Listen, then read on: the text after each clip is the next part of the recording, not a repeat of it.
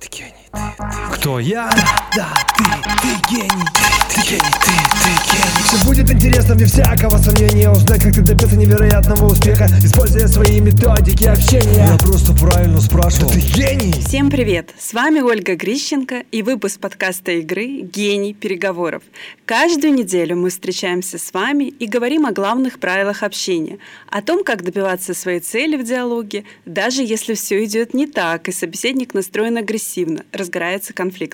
А еще мы будем тренировать быструю реакцию на словесные удары. В этом подкасте мы поговорим про удар юмора. Удар юмора – одна из самых моих любимых техник, но, честно скажу, так было не всегда. Когда я работала директором лизинговой компании, если бы мне кто-то сказал, что очень классно использовать юмор в переговорах, я бы подумала, что этот человек сумасшедший. Тогда я была максимально серьезной и не могла себе позволить никакого юмора и даже его намека. Но постепенно, наблюдая за своими коллегами, я увидела, что даже на серьезных встречах, при заключении серьезных сделок, люди шутят, и это очень круто работает. Атмосфера мгновенно меняется, и договариваться становится проще – я не супер специалист по шуткам, поэтому я даже сделала целую переговорную игру «Удар юмора» для того, чтобы собрать в кучу все лучшие техники, которые позволяют использовать юмор именно в переговорах.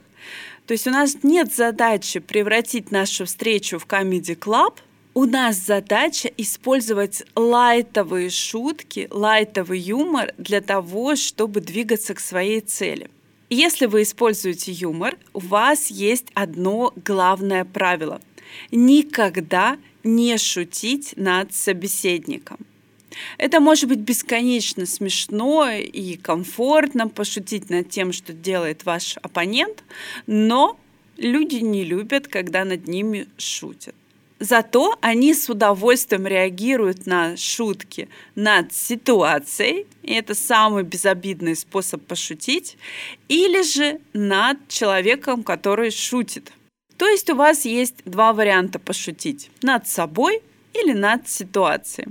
И то, и другое отлично зайдет. Давайте я расскажу вам историю, и мы подумаем, как можно пошутить в этой ситуации, какую технику юмора можно применить. Представьте, что вы пришли в ресторан. Вы с компанией, у вас чудесное настроение, вам хочется насладиться вечером. Но официант как-то негативно настроен. Он не улыбается вам, он с неудовольствием вам протягивает меню, вы просите его принести плед, и он тоже не рад оказать вам такую услугу. То есть складывается такое впечатление, что вы его утруждаете, он вроде бы как не обязан вам помогать, а вы тут к нему прицепились со своими вопросами. Вам ситуация это не нравится, вы хотите ее изменить. Что можно сделать? Подумайте. Первое, что приходит в голову и что делают в такой ситуации многие люди, это, конечно же, сделать замечание. То есть вы пришли в ресторан, вы платите за это деньги, и вы рассчитываете на определенный сервис. Если сервис вам не оказан, вы в полном праве сделать замечание. Но давайте подумаем, что будет дальше, после того, как вы сделаете замечание.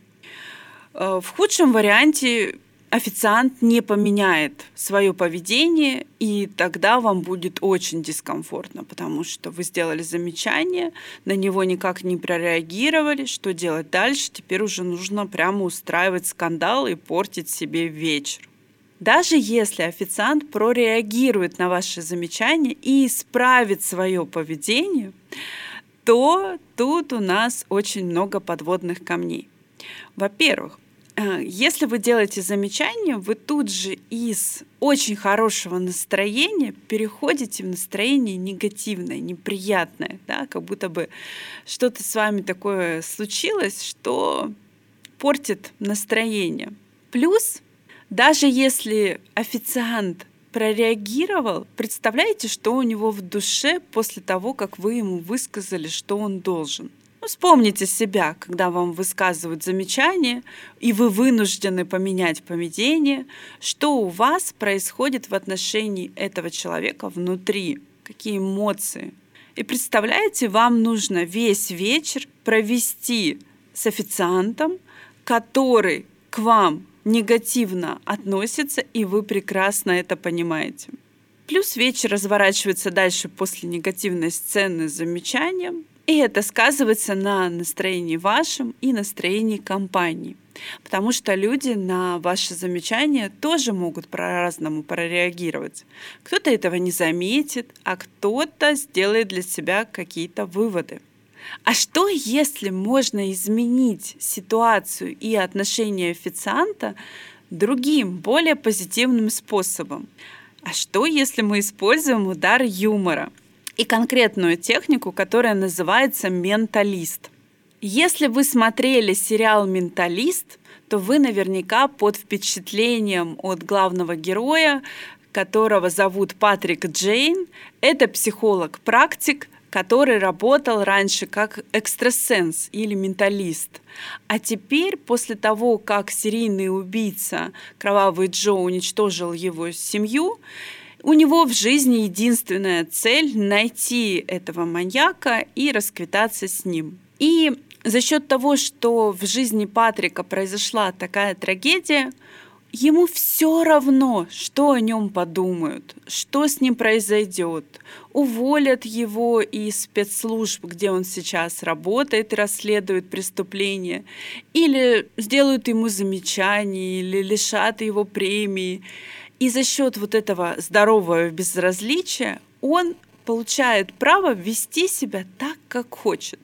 А хочет он себя вести, ему комфортно себя вести, как большому ребенку.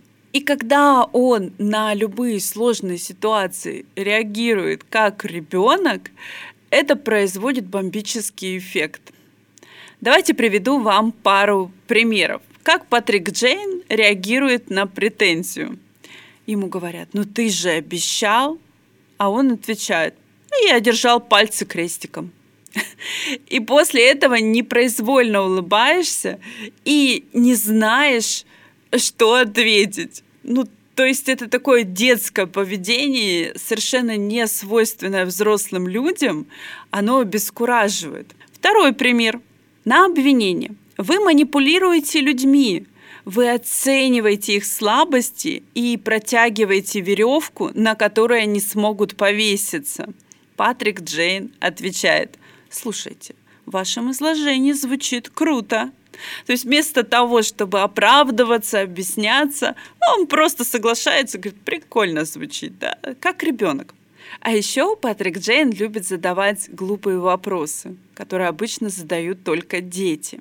Итак, наша ситуация с официантом. Поймайте в себе вот это вот состояние менталиста – когда вы обладаете непосредственностью ребенка, не боитесь что-то спросить или сказать, действуйте исходя из того, что вам хочется, чтобы было комфортно, чтобы было классно.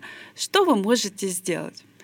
Например, вы можете спросить, что случилось с вами, и дать понять этим вопросом, что с официантом что-то не то, и вам любопытно, что с ним случилось и хочется понять, что он будет делать дальше.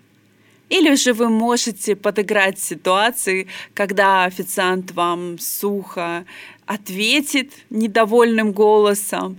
Вы можете сказать «добро», «посылаю лучи добра», да, и тем самым перевести в ситуацию в шутку.